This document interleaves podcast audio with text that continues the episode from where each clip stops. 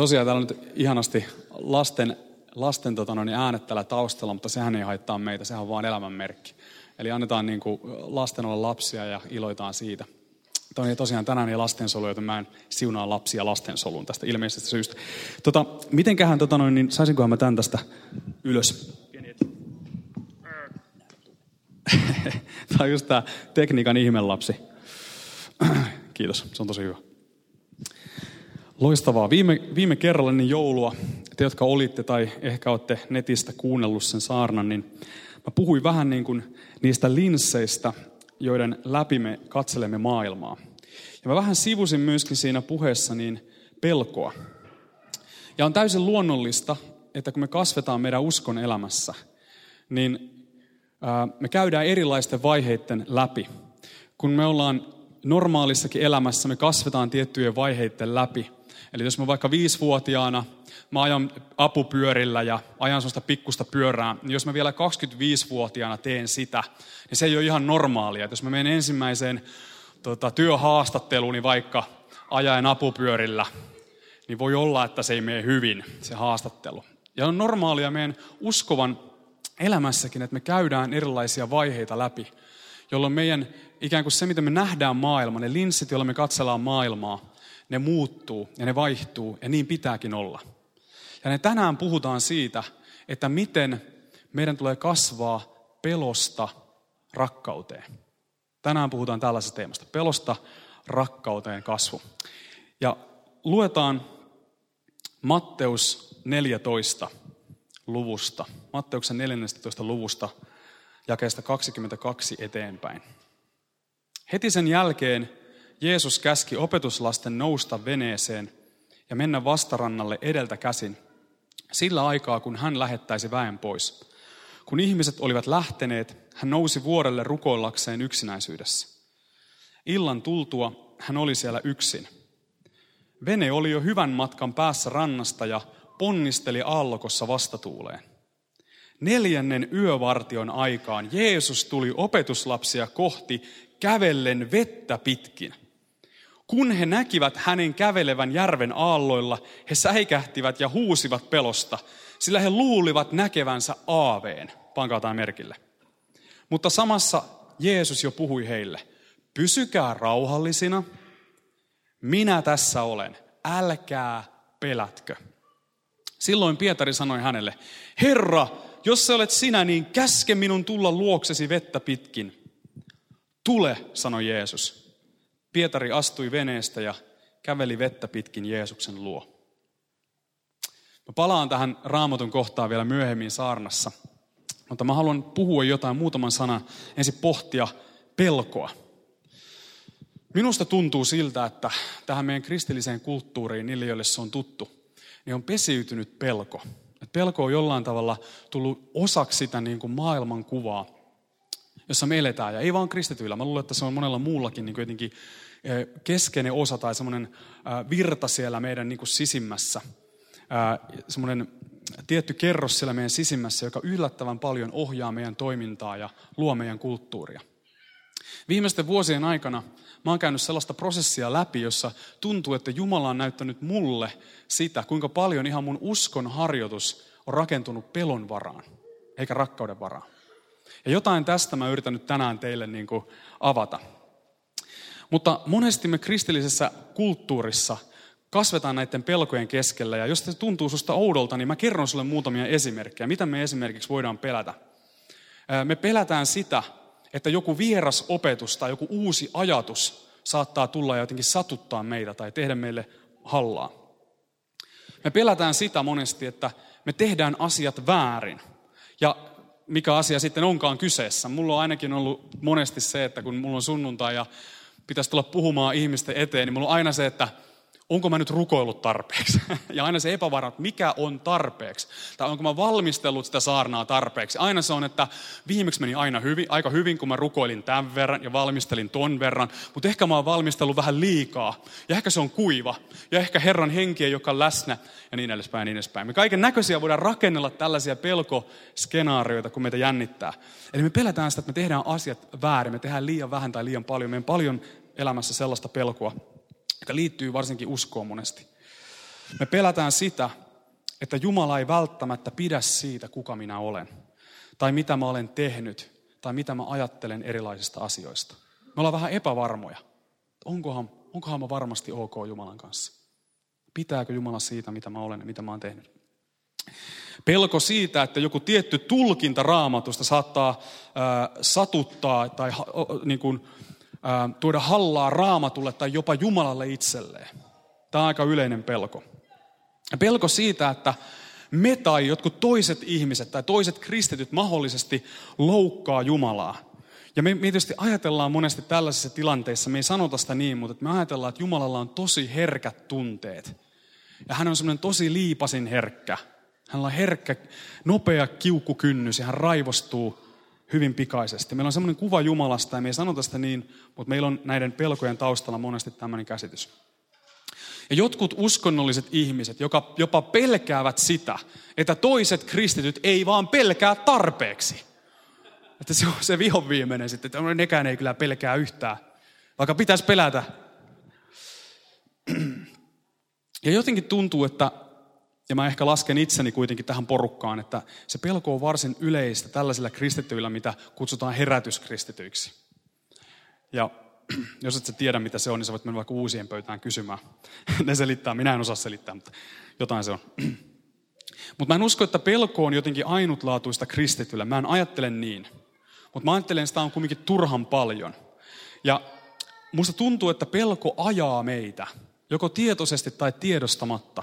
Mä ajattelen, että mullekin kun tulee ihmiset esittää kaikenlaisia kysymyksiä tai tulee sähköpostia tai tulee eh, kommentteja nettisivuille tai Facebookiin tai voi olla, että ihmiset tulee hakemaan myöskin apua, ihan sieluhoitoa.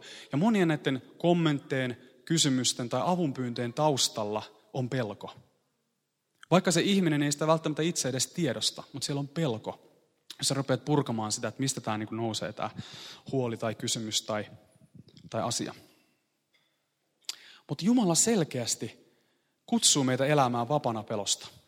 Ja siksi tämä onkin niin hämmästyttävää. Raamattu nimittäin sanoo, Tämä on tämä aina, tämä tunnet, tiedätte monet varmasti tämän raamatun paikan, mutta mä nyt kuitenkin otan sen tähän. Johanneksen evankeliumin, ei Johanneksen kirjeen luvusta neljä. Johannes sanoo näin. Pelkoa ei rakkaudessa ole, ole vaan täydellinen rakkaus, rakkaus karkottaa pelon. Siis pelkoa ei rakkaudessa ole, vaan täydellinen rakkaus karkottaa pelon. Sillä pelossa on rangaistusta. Ja joka pelkää, se ei ole päässyt täydelliseksi rakkaudessa. Eli pelon ei pitäisi kuulua meidän uskonelämään. Näin sanoo Johannes. Ja varsinkin kun muutama jaetta aiemmin, Johannes on juuri sanonut, että Jumala on rakkaus.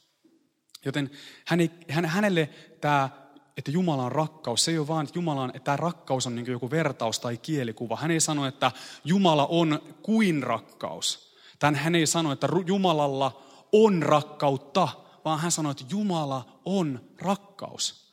Joten silloin Jumalan niin ydin DNA on rakkaus. Se, mistä Jumalalla, Jumalasta, Jumalassa syvimmiltään on kyse, on kyse rakkaudesta. Ja sitten jos me ajatellaan, me opitaan tuntemaan Jumalaa paremmin, me kasvetaan meidän uskossa ja me ikään kuin ymmärretään Jumalaa paremmin, kohdataan, koetaan häntä jotenkin syvemmin, niin silloin meillä pitäisi olla vähemmän pelkoa, koska rakkaudessa ei ole pelkoa. Eikö näin? Eikö tämä mene ihan loogisesti? Meidän kristillinen ää, seurakunta ja kulttuuri tuntuu niin monesti olevan niin täynnä pelkoa. No mä ainakin yhden syyn annan siihen. Kun me luetaan raamattua, varsinkin jos me katsotaan vanhaa testamenttia, niin me nähdään, että pelko on siellä keskiössä. Se on hyvin keskeinen teema siellä. Mä voin lukea muutaman kohdan. Pelko ymmärretään sellaisena keskeisenä ainesosana viisauden kasvattamiseksi vanhassa testamentissa. Pari kohtaa. Herran pelko on viisauden alku, psalmi 111.10. Sitten sananlaskut 1.7. Herran pelko on tiedon perusta. Job 28.28. Viisautta on Herran pelko, ymmärrystä se, että karttaa pahaa. Siis näiden jakeiden mukaan pelko on oleellista, että voi olla viisas. Mutta sitten taas toinen jae sanoo, että jos sä haluat rakkautta, niin sä et saa pelätä. Eli halus mä viisautta ja pitäisi mun pelätä vai halusimme rakkautta ja sitten olla pelkäämättä. Miten tämä homma niin kuin menee? Eihän tässä ole niin kuin mitään tolkkua. Se on ristiriita. Ja sitten jos tätä niin kuin, ää, vielä, mä oon kuullut tällaisen selityksen. Mä tarjoan nyt kaksi selitysmallia, jota mä en pidä ihan täysin uskottavana. Miten mä oon yritetty harmonisoida nämä kaksi niin kuin ristiriitaiselta tuntuvaa seikkaa.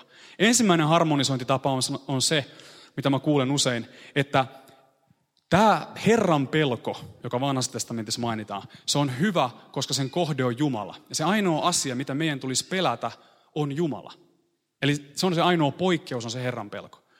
Mutta tässä on yksi ongelma, ja se ongelma on se, että kun Johannes sanoo, että rakkaudessa ei ole pelkoa, niin hän ei sano siihen, paitsi tietysti Herran pelko, että se on ihan ok. Että hän ei anna tämmöistä niinku poikkeusta siihen tai semmoista porsaanreikää, vaan hän sanoo, että pelko väistyy silloin, kun rakkaus tulee. Eli mä, mä en ihan usko tätä näin. Tätä voisi enemmänkin puhua, mutta, mutta rakkauden luonteeseen kuuluu se, että siinä ei ole minkäänlaista pelkoa. Rakkaus vapauttaa meidät kaikenlaisesta pelosta. Se hylkii pelkoa. No sitten toinen selitys on sellainen, että, että näissä jakeissa, missä puhutaan Herran pelosta, niin niissä ei varsinaisesti puhuta oikeasta pelosta, vaan niissä puhutaan kunnioituksesta. Että Jumalan kunnioitus on ikään kuin se viisauden alku. Ja mä oon samaa mieltä. Mä oon silleen tästä kyllä, että tämä on musta niin kuin jo parempi. Että näissä jakeissa puhutaan selkeästi myöskin Jumalan kunnioittamisesta. Mutta jos sä käyt läpi ihan sitä semanttista kenttää, miten sitä sanaa niin kuin käytetään, niin se sana kyllä kuitenkin puhuu pelosta eikä kunnioituksesta. Ja välillä se sana puhuu jopa ihan semmoista kauhusta, kauhun sekaisesta pelosta. Ja mä väitän, että jos sä oot rehellinen niille raamatun kohdille ja käyt läpi jotain niitä vanhan testamentin kohtia, niin siellä ne kirjoittajat kyllä ihan ajatteli sellaista, että ne ikään kuin melkein vapisi pelosta Jumalan ja hänen suuruutensa edessä. Tämä on se ajatus. Joten mitä ihmettä. Mä vielä lähetän yhden, yhden tota, noin hämmennyksen, niin kuin, lisähämmennyksen tähän. Tämä on niin hämmentävä, mahtava raamatun paikka. Tämä on toisesta Mooseksen kirjasta, luvusta 20, jakeesta 20. Mutta Mooses vastasi kansalle, älkää peljätkö, tämä vanhasta käännöksestä, huom, älkää peljätkö, sillä Jumala on tullut koettelemaan teitä, että Herran pelko olisi teidän silmäinen edessä ja ette te syntiä tekisi. Eli älkää pelätkö, jotta voitte pelätä. No niin, tämä selkis. Kiitos tästä selvennyksestä. Itse asiassa tämä oli, tämä oli tässä näin, mä lähdenkin kotiin Voidaan rukoilla ja jatkaa. Eli mitä tästä tulisi ajatella? No ensinnäkin mä haluan sanoa sen, että sehän on tässä, näissä jakeissa ajatus on se, että se pelko voi auttaa meitä karttamaan pahaa. Auttaa meitä karttamaan syntiä. Se on hyvä asia. Mutta mä annan sen, ennen kuin mä menen siihen sen, ennen, tämän pitempään niin tähän jännitteeseen, mä jätän meidät pikkusen tämmöiseen jännitteeseen, että miten nämä pitää yhdistää. Mutta mä annan sen pienen kuvan Luukaksen elämästä, joka on auttanut mua ymmärtämään tätä. Kun Luukas oli vähän vielä nuorempi, ehkä noin puolitoista vuotta sitten, niin Luukaksella oli tapana, että kun isä teki aamupalaa, niin Luukas keksi, että hän haluaa olla kanssa mukana tekemässä sitä aamupalaa. Joten sitten, sitten tota Luukas aina tuli siihen väkisin, halusi ihan väkisin mun syliini. Lopulta mä sitten tein niin, että mä laitoin siihen jonkun tuolin ja yritin keksiä Luukakselle jotain, mikä, mikä niin kuin minimoisi niin kuin tuhot siinä keittiössä. Jotain semmoista puuhaa sillä välin, kun mä yritän äkkiä saada sen varsinaisen aamupalan valmiiksi. Ja, ja tota, koska Luukas oli niin pieni, että se ei ihan vielä ollut sellaista Gordon Ramsay-tason mestaruutta hänellä tämä kokkaaminen. Ja, mutta sitten samalla kun Luukas oli siinä mun kanssa, niin se sai myöskin mut jännittyneeksi ja hermostuneeksi, jopa pelokkaaksi. Koska kun Luukas oli siinä, niin mä yleensä tein kananmunia, kun on Luukaksen herkkua. Ja sitten kun se hella oli siinä päällä ja se oli kananmunat menossa kiehumaan tai kiehumassa – niin se oli sitten koko ajan sitä yhtä asiaa. Se oli sitä, että Luukas, hellaan ei kosketa. Luukas, älä, älä koske siihen, älä koske kattilaan. Kattilaan ei kosketa. Luukas, se voi polttaa sun sormes, sit sattuu. Teikö, Aa, sattuu pahasti, tuntuu ikävältä. Ja mä yritin parhaani mukaan opettaa Luukakselle pelkoa. Mä yritin opettaa Luukakselle pelkoa. Suurin osa niistä peloista, joita meidän elämässä on, niin on opittuja. Ne on poimittu jossain vaiheessa meidän elämää muualta. Ja tässä mielessä, tässä, tällaisella tavalla, meidän ää, tietyssä meidän kehitysvaiheessa, meidän on hyvä, meidän on hyvä iskostaa sellaista tervettä pelkoa.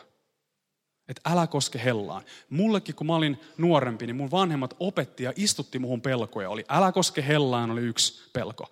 Toinen oli, että, mitä sen oli muita? Yksi oli, että älä koske kattilaan, se oli selvä. Älä koske takkaan.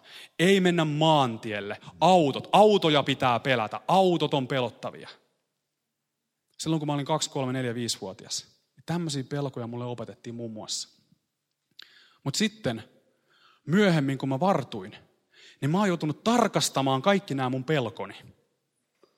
Mä oon joutunut jopa, uskottakaa älkää, mä oon joutunut jopa esimerkiksi mun autopelkoni, sen universaalin pelon kaikkia autoja kohtaan, kaikkia maanteita kohtaan. Mä olen joutunut voittamaan sen ja tänä päivänä mä ajan autoa. Se on hämmästyttävää. Mä en ole sitä pelkoa sitä hellaa kohtaan voittanut, niin kuin mun vaimoni tietää. Se on jotain, minkä kanssa mä vähän kamppailen. Te voitte rukoilla mun puolesta, että mä selle hellan, hellan luona vähän enemmän viihtyisin. Siinä voi olla, että kyllä siinä on vähän muutakin kuin pelkoa mukana, että se on ehkä, se on rehellinen. Mutta, mutta ymmärrättekö, että, että tietyssä kasvuvaiheessa pelko on tosi oleellista. Mutta sitten jos se jää, jos me jäädään niihin pelkoihin, mitä meillä on silloin kaksivuotiaana, jos meillä on kaksikymppisenä samat pelot, niistä tulee patologisia. Me ollaan neuroottisia. Morjesta kaverit. Ja, tota, ja me ei ole ihan terveitä. Eikö näin? Eli jossain vaiheessa se pelko auttaa meitä ikään kuin oikealle tielle, se auttaa meitä kasvuun. Sen tehtävä on toimia, jos me ajatellaan, että mennään takaisin tähän uskonelämään, niin se on hyvä tietyssä vaiheessa ikään kuin sellaisena vartijana, joka opettaa meille, että ei pidä mennä liian kauas. Pitää olla vähän varovainen, ei saa mennä tuonne, ei saa katsoa tätä, ei saa tehdä tuota. Se on vartija. Se auttaa meille, meitä saamaan niin impulssien kontrollia. Ja jos ei me saa opita niin kuin sitä perusjuttua, että me opitaan hillitsemään meidän impulsseja, impulsseja. Ja mulla on kaksi tosi innokasta fania tässä. Haluatte sitä rukouspalvelua jo nyt? Täältä pesee. ei kaverit. Jos ei me opita meidän tunteiden kontrollia, meidän impulssien kontrollia, niin me ollaan tuhoksi. Me, meistä tulee addikteja ja sitten me ollaan myöskin tuhoisia toisille ihmisille. Joten Herran pelko on viisauden alku. Ja huomatkaa, että se ajatus siellä vanhan testamentin puolellakin kehittyy. Se on alku, mutta se ei ole loppu.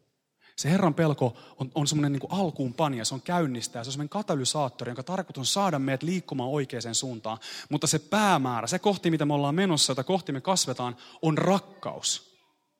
Eikö se? Ja jossain vaiheessa, kun me kasvetaan kohti rakkautta, samalla tavalla kuin lapsi, joka laitetaan jossain vaiheessa, ennen ainakin pistettiin lapsia kapaloihin. Mutta sitten jossain vaiheessa lapsi, ne rupeaa ahistaa ne kapalot. Jossain vaiheessa pelosta, joka on ollut hyvä apuri, niin siitä tulee itse asiassa vankila. Siitä lasten leikkisängystä, pinnasängystä tulee kalterit. Sitä ystävästä tulee vihollinen – Eli sitten jossain vaiheessa, kun me kasvataan meidän uskossa, uskossa eteenpäin, niin se pelko pitää jättää taaksepäin. Ja siinä vaiheessa ne pelisäännöt alkaa muuttua. Ja se on aika, niin semmoinen, se on aika jännittävä kasvuvaihe, koska sä et enää tiedä ihan, että miten mun pitäisi ajatella. Mulla ei olekaan enää asiat, ehkä niin ne rajat voi olla vähän erilaiset kuin silloin, kun mä olin nuorempi. Ja sen sijaan, että me kysytään, että mikä on oikea väärin, niin meidän pitäisi alkaakin ehkä kysyä, että mihin Jumalan rakkaus kutsuu meitä.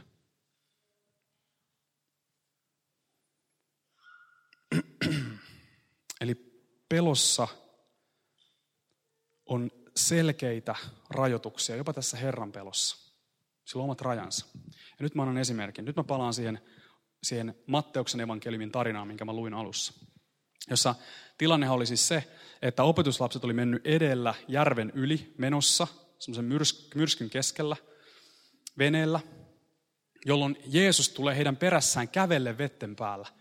Oletteko te ikinä miettinyt, se on niin, niin outo ihme. Miksi se voinut tulla veneellä perässä? Miksi se piti niin kävellä, kävellä, niin kuin, kävellä vedellä, veden päällä ja tulla niiden perään? Miksi se on raamatussa? Ja miksi siellä on semmoinen outo maininta vaan siitä, että ne säikähti ihan hirveästi ja ne pelkäs, että pelkäs Jeesusta ha- aaveeksi? Miksi se on tämmöinen outo niin kuin kumma tarina? Ja mä ajattelin, että se on sen takia siellä, että se ehkä opettaa meille jotain pelon luonteesta. Nimittäin pelko on aika voimakkaat linssit.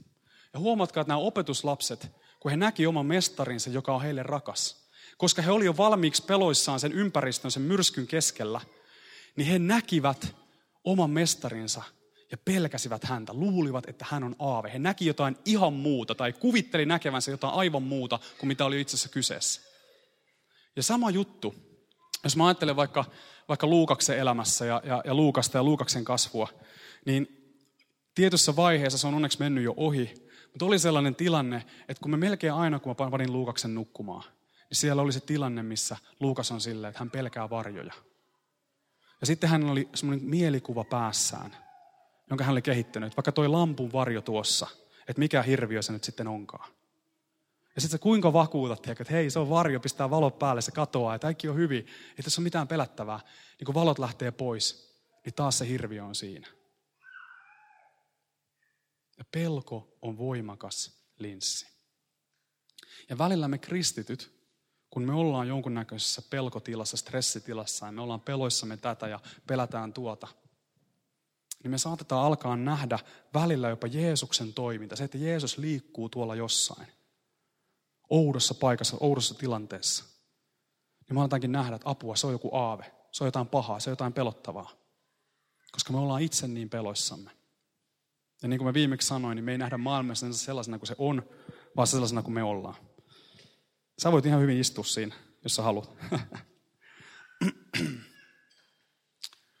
Mutta sitten kuitenkin, ja välillä mä sanon vielä tämän, välillä meille käy niin, että kun me katsotaan jotain ihmisiä varsinkin, ja me ei katsota niitä niin kuin rakkauden linssein, vaan me katsotaan niitä pelon linssein, niin me nähdään ne ihan oudossa valossa. Sanotaan vaikkapa, että voidaan nähdä joku ihminen. Mä tiedän, mä oon jossain kristillisissä kulttuureissa ja seurakunnissa ollut, missä aina niin kuin aistittiin, että hei, mikäs, mikäs vihollisen voima tai valta vaikuttaa tässä porukassa ja tässä tilassa ja tuossa ihmisessä. Ja oltiin tosi herkkiä aina niin kuin näkemään jotain tällaista vaikutusta. Mutta silloin kun sä näet, ja näet jonkun ihmisen, vaikka jonkun vihollisen vallan kautta, tai vaikkapa jonkun synninkin kautta, jonkun pahan asian kautta, sä välittömästi alennat sen ihmisen arvoa. Sä teet sitä ali-ihmisen. Sä et tiedä, mikä sen ihmisen, mutta se on alkoholisti. Se on semmoinen toinen alkoholisti. Sä oot määritellyt sen, millainen se ihminen on. Sä tiedä sen historiaa. Sä tiedä sen perhetaustaa. Sä tiedä, miten se on päätynyt siihen pisteeseen. Vaan sä oot tehnyt, pistänyt sen tiettyyn laatikkoon ja selvä, se on siellä. Ja sä et, sä et näe sitä enää ihmisenä, enää persoonana. Ja sitten tässä käy niin tässä tarinassa lopulta, että Pietari sitten uskaltautuu, nä, tunnistaa Jeesuksen ja uskaltautuu astumaan vetten päälle ja kävelee hetken aikaa vetten päällä itse. Ja nyt jos me ajatellaan yksinkertaistettuna, että mistä pelossa on kyse, niin pelossa on pohjimmiltaan kyse kätkeytymisestä, vetäytymisestä, itsemme sulkemisesta, itsemme suojelemisesta. Kun taas rakkaudessa on kyse itsemme avaamisesta, laajentumisesta, itsemme alttiiksi laittamisesta, jopa riskinottamisesta. Ja sen takia jossain vaiheessa, kun Jumalan rakkaus alkaa kutsua meitä syvemmälle Jeesuksen seuraamiseen, niin kyse ei voi enää olla vaan siitä, että meidän pelot lopulta sanelee sen, että miten me seurataan ja minne me mennään. Vaan rakkauden täytyy tulla siihen. Ja meidän täytyy olla valmiita tekemään sellaisiakin asioita, mitkä tuntuu, että hei, tämä menee mun pelkoja vastaan. Meidän on valmis, meidän täytyy niin kuin olla valmiita luopumaan joistain niistä peloista, jotka on ehkä meidän egolle kovin rakkaita. Meidän ego, se, se osa meitä, joka on kiinnostunut meidän suojelemisesta ja ylläpitämisestä ja, ja turvallisen tilanteen säilyttämisestä meidän ympäristössä, niin sehän on se, mikä kokee tilanteen uhkaksi silloin, kun puhutaan peloista luopumisesta. Ja meidän täytyy kun me kasvetaan, huomata, että rakkaudessa ei ole sijaa pelolle. Monet asiat, jotka toi meidät tähän pisteeseen, ei enää toimi. Mä muistan joskus, kun mä harrastin kamppailulajeja, ja mä lopetan ihan justiin tämän jälkeen. Mä huomasin sellaisen jutun, että kun me oltiin siellä salilla ja me treenattiin, huomasitte, että tästä tuli siis, äh, mitähän sitä on, 15 vuotta melkein. Eli mä en ole enää vaarallinen.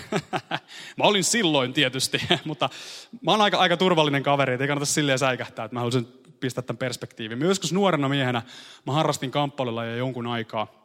Ja mä muistan sen tilanteen, kun sillä harjoiteltiin kaikkia semmoisia hienoja tekniikoita ja hienoja strategioita ja liikkeitä ja liikesarjoja ihan, että kun tuo tekee noin, niin minä teen näin. Sitten se tekee noin, sitten mä teen noin.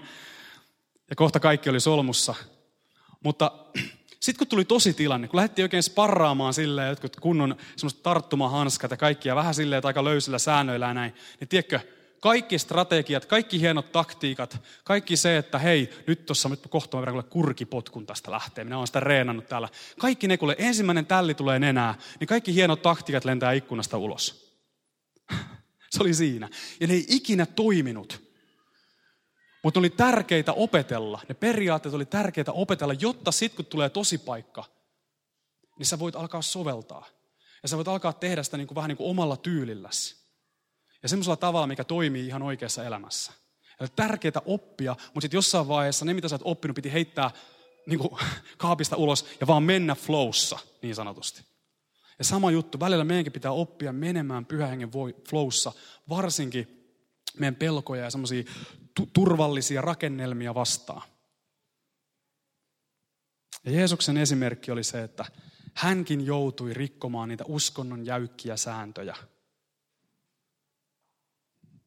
Hän joutui voidakseen osoittaa jotain Jumalan rakkaudesta. Ja silläkin hetkellä, kun hän, hänet ristiinnaulittiin, niin hän oli täynnä avointa, anteeksi antavaa rakkautta. Hän rukoili ja julisti anoi anteeksi antoja niille ihmisille, jotka oli hänet ristiinnaulinut. Ja hän oli riisuutunut omista peloistaan Getsemonen puutarhassa hieman aiemmin. Muistatte sen, kun hän sille hikoili verta.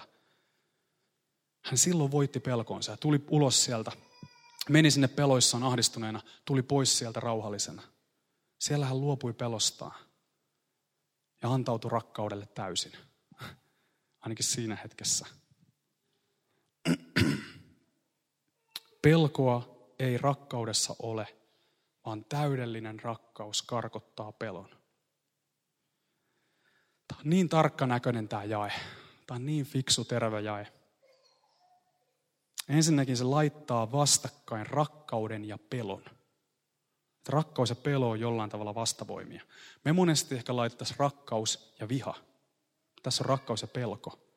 Ja ehkä se kertoo meille sen, että mistä meidän viha johtuu. Se meidän viha johtuu niistä meidän peloista. Mutta toinen asia, mitä se kertoo meille tämä jae, on se, että rakkaus karkottaa tämän pelon. Tämä rakkaus ja pelko on vähän niin kuin valo ja pimeä. Ei valo ja pimeys ole vastavoimia, vaan pimeys on vaan valon puutetta. Kun pannaan valot päälle, niin pimeyttä ei enää ole. Eikö niin? Ja tismalleen samalla tavalla, kun rakkaus tulee, niin pelkoa ei vaan enää ole. Se vaan katoaa. Sillä ei mitään sijaa rakkaudessa. No vaan...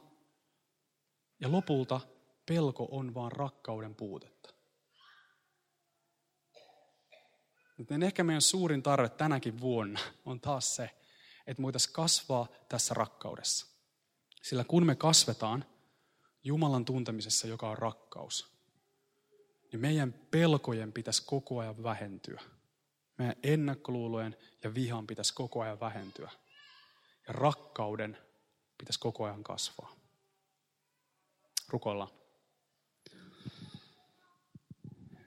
Kiitos rakas taivaan isä tästä vuodesta ja kiitos isä näistä sanoista. Mä rukoilen, että jää kantamaan hedelmää meidän elämässä ja meidän sisimmässä. Ja pyydän isä, että tämän vuoden aikana sä voisit vapauttaa meitä meidän ennakkoluuloista, meidän peloista, meidän huolista ja murheista, myöskin meidän vihasta. Ja kuoria meiltä pois sellaisia linssejä, jotka ei ole sun sinne laittamia, vaan voi olla ehkä uskonnon sinne laittamia. Sellaisia raamatun tulkintojakin, jotka me ollaan ikään kuin luettu siihen tekstiin. Me ollaan luettu ne raamattu, mutta se raamattu ei itse asiassa ehkä ihan sano niin. Ja mä pyydän, että sä avaat meidän silmät tänä vuonna. Ja että me voitaisiin kasvaa rakkaudessa. Ja mä pyydän, että se rakkaus ei olisi vaan sanoja, vaan se olisi myöskin tekoja. Ja mä pyydän, että meidän myöskin teot vois kasvaa Isä sun armossa. Ja sä voisit valmistaa tänä vuonna, koska kaikkihan on sun valmistamia. Niin valmistaa meille enemmän mahdollisuuksia rakastaa konkreettisesti. Valmista meille niin, että siinä on lepo ja semmoinen, että hei, Jumala on tehnyt tai Jumala on valmistanut. Ja se Jeesuksen nimessä siunaa meidän vuosi.